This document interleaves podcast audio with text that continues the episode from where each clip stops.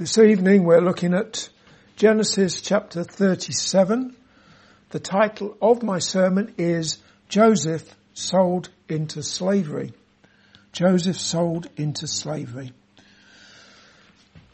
Genesis chapter 37 marks the beginning of 12 chapters that give details of the life of Jacob's 11th son, Joseph. That's even more chapters than there are for Abraham. One might reasonably say that the last quarter of the book of Genesis is a biography of Joseph. What will, what will become clear tonight and in the remaining chapters of Genesis is that even though the Lord Jesus Christ, according to his humanity, was a descendant of Joseph's brother Judah, and not Joseph. And even though the Old Testament priests and high priests were descendants of Joseph's brother Levi and not Joseph, Joseph can nevertheless be seen to be a type of Jesus more than any of his brothers. If you want to learn something about the Lord Jesus Christ, you do well to look at the life of Joseph. Not that he was sinless or anything like that, but uh, even so, he, were, he, he is very much a type of the Lord Jesus Christ. What will also become clear as we look at Joseph's life is that God was providentially directing his path and all that befell him, such as him becoming second in command in Egypt under Pharaoh, having been sold into slavery by his ten older brothers when, according to verse 2, he was only 17 years old. At the time, Joseph's father, Jacob, had reached the ripe old age of 108, being 91 years older than Joseph. Although that's not given to us in the passage, it can be deduced looking elsewhere in Genesis and um, I'm, I'm going to take you through that. I can't resist it. A little bit of arithmetic here. According to chapter 41 and verse 46, Joseph was 30 years old when he was first brought before Pharaoh. So he was 30 then. Nine years later, when there was still five years left of famine, and Joseph would have been 39 years old, his father Jacob was brought to Egypt and Jacob said to Pharaoh, the days of the years of my pilgrimage are 130 years. So work it out from that. Jacob was 91 years older than, than Joseph. Anyway, this evening we'll consider the jealousy and the hatred of Joseph's brothers towards him, resulting in them selling him into slavery. Chapter 37 starts with 17 year old Joseph out with his big brothers feeding the flock. He was with Dan and Naphtali, the sons of Jacob's concubine Bilhah, and he was also with Gad and Asher, the sons of Jacob's concubine Zilpah. In verse 2, it's written that Joseph brought unto his father their evil report. That is, he brought to his father an evil report about his brothers that he was feeding the flock with. It's interesting reading some of the commentaries about what it might have been, you know, and the, the, pains to tell you that he wasn't snitching on his brothers and it wasn't tittle tattle. And then they proceed to tell you what it might have been that he, the evil report was that he brought to his father. However, I'd say that the, the, the, the very next verse would seem to furnish the answer to what the evil report was about. Let's have a look at that. Uh, look at verses 3 and 4.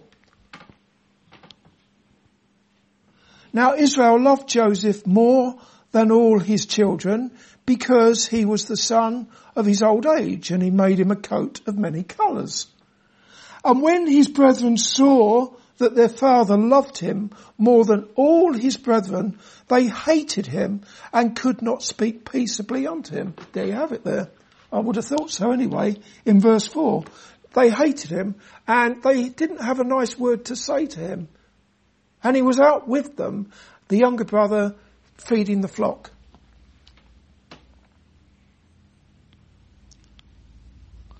Joseph would have stood out like a sore thumb wearing his coat of many colours, which would have been a constant reminder to his brothers that their father loved him more than them.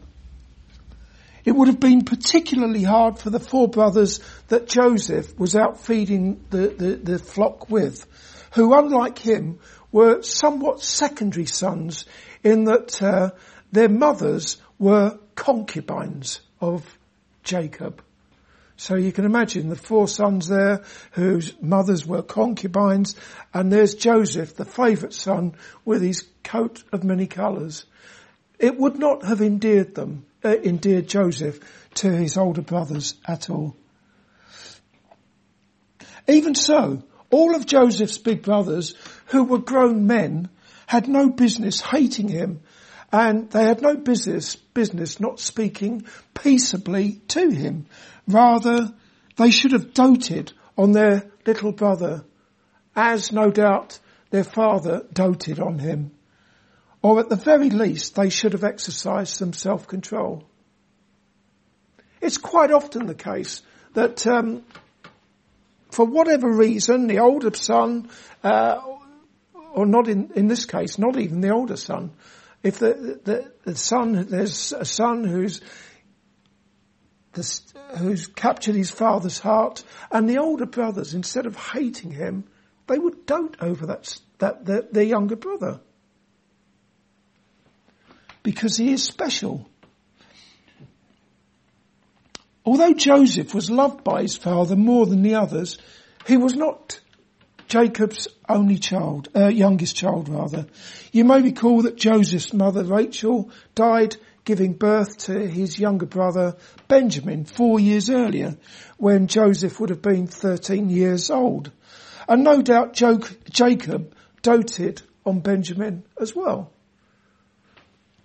Even so, Jacob's wife Rachel was his great love and the first son that she gave him, Joseph, may well have been extra special to Jacob because he was a constant and daily reminder of his beloved wife Rachel. I don't know.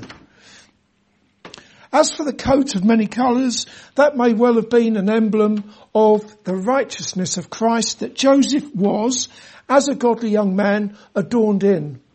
And just as he was the victim of persecution from his brothers, all of you who are clothed in Christ can expect to suffer persecution for his sake. The born again life that you now live and your testimony of God's grace towards you will make hostility and persecution towards you an inevitability. Joseph's brothers' hatred for him increased when he told them about two dreams that he dreamt. The first of the dreams is recorded in verse 7.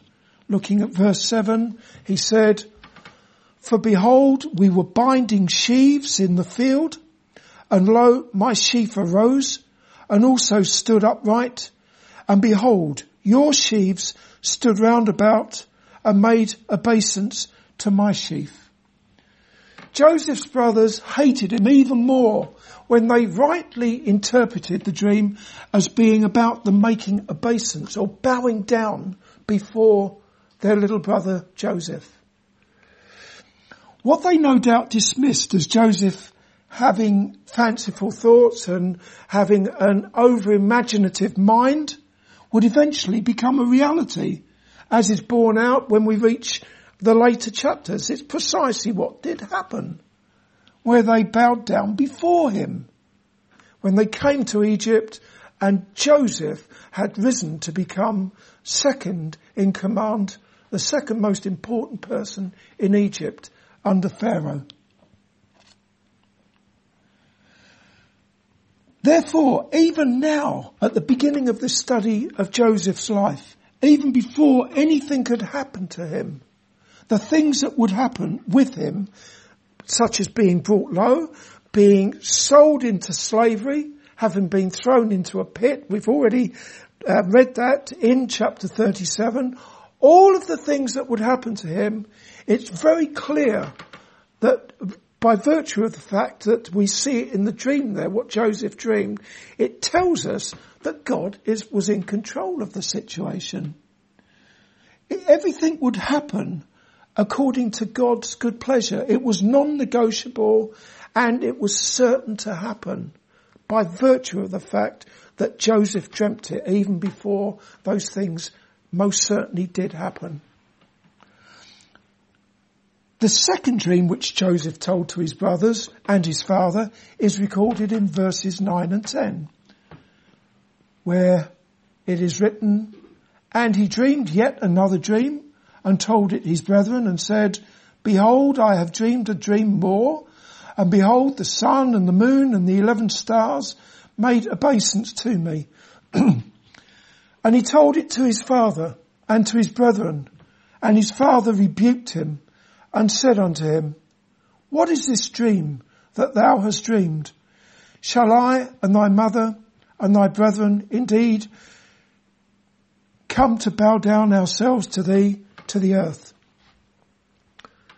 The interpretation of the second dream is very similar to the first one, but this time it includes Joseph's entire family.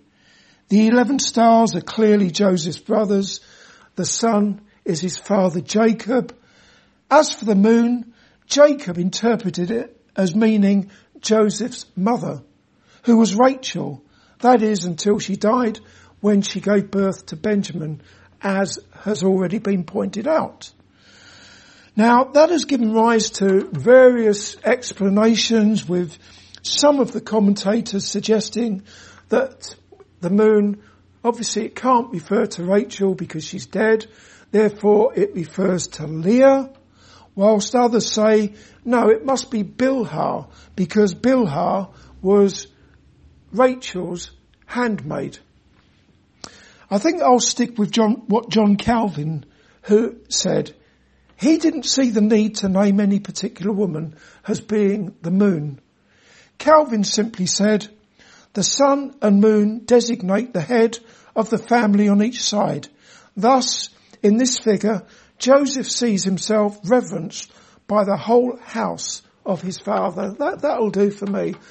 You get the message there. The whole of the house of Jacob bows down before Joseph.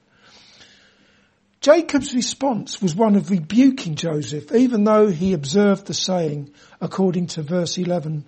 In other words, Jacob did not dismiss what Joseph had said, and that is understandable when you think that uh, Jacob, he knew a thing or two about dreams. God appearing in, appeared in a dream to Jacob back in chapter 28. So it was his own experience he had that experience of God appearing to him at the top of a ladder and, and, and, and making promises to him and, and promising that all the earth would be blessed in him and promising to be with him. So when Joseph, his son, came out with this dream about everyone bowing down before him or the family bowing down before him, he didn't dismiss it. He observed the saying. So I would say that Jacob rebuking his son Joseph would seem to have been an overreaction. Perhaps he did it to pacify the angry brothers. Joseph's brothers hated him even more after hearing his God-given dreams and they envied him. By way of application, the Bible tells us that the Lord Jesus Christ is coming again in judgment and when he does come, talk about um, making obeisance to Joseph. When the Lord Jesus Christ comes again, every knee will bow before him, every tongue will confess that Jesus Christ is Lord to the glory of God the Father. Whether people love Jesus, whether they hate him, everyone will bow down before him when he comes again. And on that day, all who love Jesus, having trusted in him for the forgiveness of their sins, will go away to life eternal. And even now, they and you, I trust, dear Christian, bow down before Jesus as you worship and you adore him. As for everyone else, and by that I mean those who have never received him as their saviour and their Lord and who hate him, they will go away to everlasting punishment. Be in no doubt about that. If that is anyone in here now, uh, if you have re- if you have not received the Lord Jesus Christ, you will bow down before Him, and you will go away to everlasting punishment. Repent and believe on the Lord Jesus Christ. Bow down before Him and receive Him as your Lord, your Saviour, and worship Him. Let's have a look at verses 12 through to 14. And his brethren went to feed their father's flock in Shechem. And Israel said unto Joseph, Do not thy brethren feed the flock in Shechem? Come, and I will send thee unto them. And he said to him, Here am I. And he said to him, Go, I pray thee, see whether it be well with thy brethren and well with the flocks and bring me word again. So he sent him out of the vale of Hebron and he came to Shechem. Joseph's brothers were feeding the sheep in Shechem, perhaps the field that Jacob had purchased back in chapter 33 and verse 19. And Joseph was sent on a mission by his father to see how his brothers were getting on. It's as well to appreciate that Shechem was not just up the road from Hebron, it was about 50 miles away. That was a, quite some distance in those days, 50 miles. For Joseph, 17 year old Joseph, to go on a journey. And let's not forget that Jacob had removed himself and his family from Shechem some years earlier out of concern for their safety after Simeon and Levi had killed the male population there. So the very fact that Jacob sent his son Joseph, whom he loved more than all his children, on that long journey to Shechem to inquire about the well-being of his other sons is a testimony of Jacob's love and his concern for his other sons. Clearly he loved them. He sent Joseph to seek after their welfare. Little did Joseph know that when he set off on that journey, he would never report back to his father in Hebron. When Joseph arrived in Shechem, he was informed by a certain man who just happened to be there and who just happened to hear his brothers talking about going to Dothan. He told Joseph precisely that, that he'd heard his brothers say that they'd moved, they were going to Dothan, which was about another 20 miles away. And looking at verse 15, it would seem that Joseph was travelling alone. Look at verse 15 there again. And a certain man found him, and behold, he was wandering in the field, and the man asked him, saying, What seekest thou? And he said, I seek my brethren. Tell me, I pray thee, where they feed their flocks. Can you see what I'm getting at here? That man didn't just happen to be there at the time. We can see who was organising the events there. But anyway, so Joseph is directed on another 20 miles to Dothan where his brothers are. And it would seem from that, from that verse there, um, that he was on his own from verse 15. No servants with him. 17 year old Joseph, all on his lonesome. So I think it's reasonable to say he would have been very vulnerable, travelling alone. Even so, he continued to Dothan, and that speaks of his determination to fulfill what his father had sent him to do. And also, it speaks of his own concern for his brothers. Despite the fact that they hated him, despite the fact that they envied him. He would have known those things. After all, he, he gave that evil report to his father about his brothers. They were horrible to him. They hated him. Even so, he continued on from, um, from Shechem to Dothan, knowing all that. He could have very easily gone no further than Shechem. He could have turned round at Shechem, gone back to his father at Hebron, and with hand on heart, he could have said, I went to Shechem, and they weren't there. He wouldn't have been lying, would he? But he didn't. Talk about go the extra mile. He went the extra 20 miles to Dothan.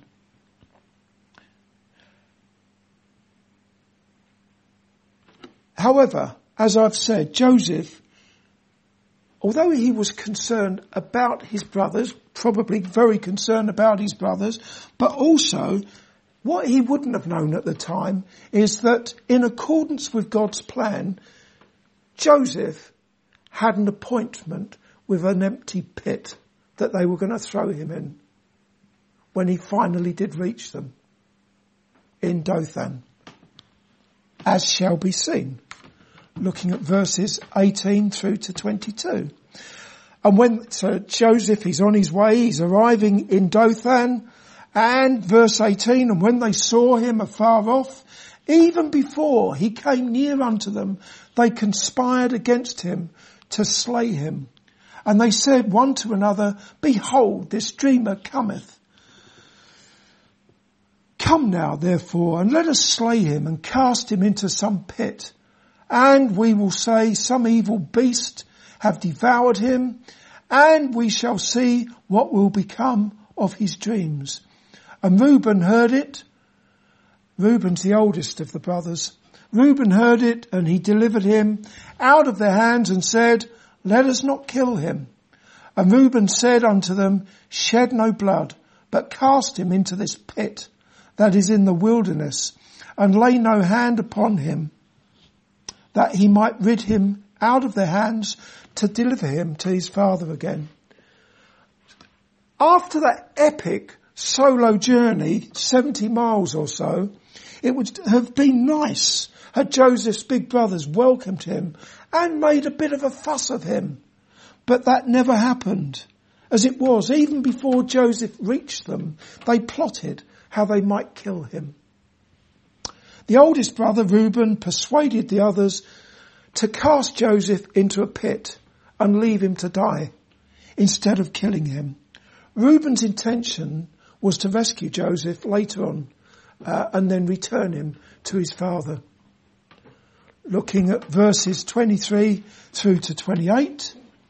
And it came to pass when Joseph was come unto his brethren that they stripped Joseph out of his coat his coat of many colours that was on him, and they took him and cast him into a pit, and the pit was empty, there was no water in it, and they sat down to eat bread, and they lifted up their eyes and looked, and behold, a company of Ishmaelites came from Gilead with their camels bearing spicery and balm and myrrh, going to carry it down to Egypt. And Judah said unto his brethren, what profit is it if we slay our brother and conceal his blood? Come and let us sell him to the Ishmaelites and let not our hand be upon him for he is our brother and our flesh. And his brother brethren were content. And there passed by Midianite merchantmen and they, well that's the brothers, drew and lifted up Joseph out of the pit and sold Joseph to the Ishmaelites for 20 pieces of silver and they brought Joseph into Egypt.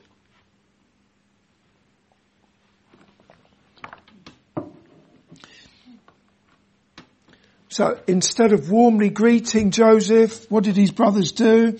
They removed his coat of many colours and they cast him into a pit where there was no water. Then they sat down to eat. Can you imagine that? They've just thrown their own, their little brother into a pit and then they're sitting down to tuck into some food. Having a meal whilst their brother was languishing in a nearby pit speaks volumes about the hatred and the depravity within their hearts. Also, looking at verse 26, it would seem that Reuben, out of the way, Reuben had gone somewhere by then, with him out the way, the brothers had reinstated their plan to kill Joseph had it not been for the timely arrival of a company of Ishmaelites to whom they sold Jacob, uh, Joseph rather, for 20 pieces of silver. Again, it's important not to lose sight of the fact that God was in full control of the situation. God had a plan for Joseph that would result in him being a deliverer in Egypt in a time of famine and nothing was going to change any of that.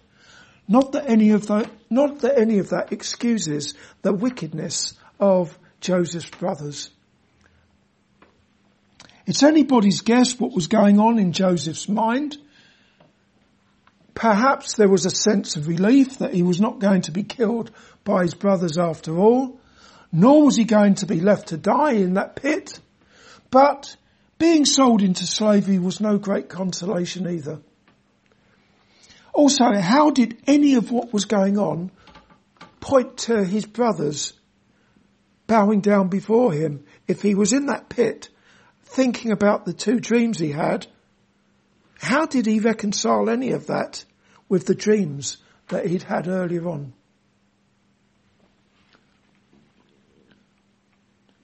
Verses 29 through to 36 again.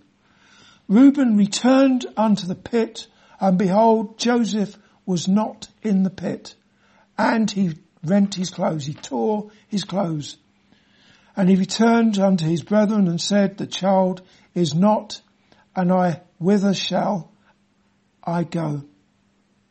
And they took Joseph's coat. They killed a kid of the goats and dipped the coat in the blood, and they sent the coat of many colours, and they brought it to their father and said, this have we found. Know now whether it be thy son's coat or no. And he knew it and said, it is my son's coat. An evil beast have devoured him. Joseph is without doubt rent, torn in pieces. And Jacob rent his clothes and put sackcloth upon his loins and mourned for his son many days. And all his sons and all his daughters rose up to comfort him, but he refused to be comforted. And he said, for I will go down into the grave unto my son mourning. Thus his father wept for him. And the Midianites sold him into Egypt unto Potiphar, an officer of Pharaoh's and captain of the guard. Reuben, he returned from wherever he'd gone to, only to find that Joseph, whom he'd planned to rescue at some stage and return to his father, was gone. What followed was an elaborate plan by the brothers to cover and hide their sin from their father by making J- uh, Joseph's coat of many colours red with the blood of a goat and pretending that he'd been devoured by an evil beast. Consequently, as is so often the case, one sin led to another sin. The cover up even went so far as Jacob's sons comforting their father as he mourned what he had been led to by them to believe was the death of Joseph. Despite Jacob having had the Lord appear to him in a dream in chapter 28, despite having wrestled with the Lord, despite having received promises from the Lord, despite everything, he refused to be comforted. Instead he said, I will go down into the grave unto my son mourning. Dear Christian, even though you are blessed with every spiritual blessing in Christ Jesus your Lord, as I love to remind you just about every week, you do not need to feel that you should not be jumping with joy all the time, that you should be jumping with joy all the time rather. You wouldn't be human if you didn't mourn, even as Jacob mourned. There is a time for it. That said, what you must not do is lose sight of your Saviour, who was himself a man of sorrows and acquainted with grief because of sin and wickedness. Jesus is your refuge. Rejoice in him, whatever the situation. Last of all, we see that Joseph was sold into Egypt to Potiphar, who was an officer of Pharaoh's and a captain of the guard. There's some applications here for us. Let's remind ourselves who jo- Joseph's brothers were. They were the patriarchs of Israel. Yet the hearts of nine of them were filled with murderous intent towards their own flesh and blood. I've excluded the oldest, the oldest brother Reuben, who persuaded them not to slay Joseph, and I've also excluded Benjamin, who was only four years old and presumably at home with his father. Even though they were the patriarchs of Israel, they demonstrated just how depraved the human heart is. And I'm not going to make any apologies for them because they were the patriarchs of Israel. They were no better than Cain, the son of Adam, who slew his brother Abel. Two of Joseph's brothers had already demonstrated how murderous they were when they slaughtered the Shechemites. It was only the providence of God that stopped Joseph being killed by his own brothers when Reuben persuaded them to cast Joseph into a pit, after which he planned to rescue him. Having said that, we needn't imagine that Reuben was any better than the rest of them. He wasn't. The, the depravity of Reuben's heart had already been manifested albeit in a different way in chapter 35 when he lay with Bilhah, his father's concubine. How about that? The bottom line is that the heart is deceitful above all things and desperately wicked. Who can know it? That dear friend describes everyone's heart. The apostle Paul made that abundantly clear when he pointed out that all are under sin, both Jews and Gentiles. And he said, there is none righteous, no, not one. There is none that understandeth. There is none that seeketh after God. They are all gone out of the way. They are together become unprofitable. There is none that doeth good. No, not one. Their throat is an open sepulchre, an open tomb. With their tongues they have used deceit.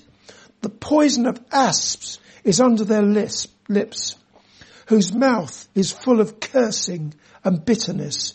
Their feet are swift to shed blood, and the way of peace they have not known. There is no fear of God before their eyes. As ruthless as Joseph's brothers undoubtedly were, there does appear to have been a flicker of conscience, a conscience that bothered them. Judging by what Judah said in verse 27. Look at verse 27 again. So they've thrown, having listened to the oldest brother Reuben, they didn't kill Joseph, they just threw him into a pit. And then the Ishmaelites are coming along and look what Judah says in verse 27. Come and let us sell him to the Ishmaelites and let not our hand be upon him for he, he is our brother and our flesh. And his brethren were content. Possibly there was a pang of conscience there, a twinge of conscience there. And their conscience was not altogether seared, as with a hot iron. And that would be the consequence of God writing the work of his law into the hearts of all men, everybody, and giving us a conscience, a conscience that either excuses us or accuses us. We all, all have a conscience and, uh, and with God's law, the works of God's law written in our hearts. Maybe their conscience was bothering them a little bit at the time. It's a restraining grace of God, writing the work of His law into men's hearts and giving them a conscience. If God did not do that, if it were not for God's common grace to all men in doing such, there would be no end to the evil that any of us would commit. The streets would be red with blood if it were not for God's restraining grace, writing the work of His law into our hearts, giving us a conscience to accuse us or else excuse us. Joseph had been sent by his father on an epic journey out of a concern for his other sons who hated Joseph and with hindsight, Joseph was sent as a lamb to the slaughter, wasn't he? When his father sent him on that journey to Shechem, 17 year old, seemingly on his own, Shechem was not a place that would have rolled out the red carpet for any of Jacob's house. But he went nevertheless. And the Lord kept him safe.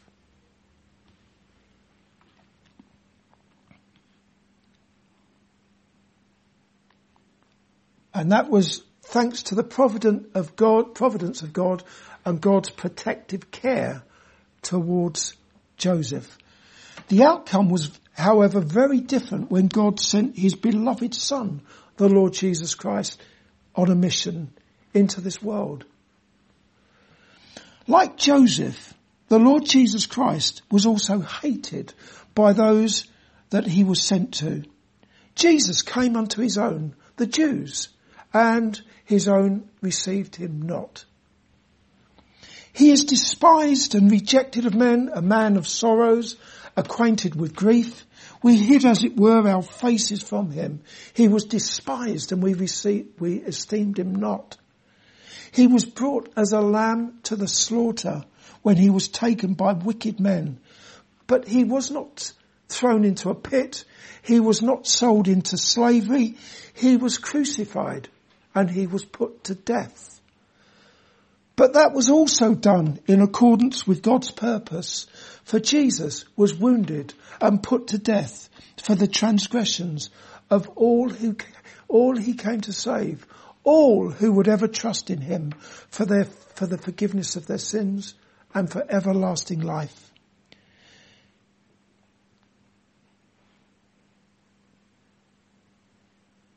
Have you, de- have you acknowledged the depravity of your heart?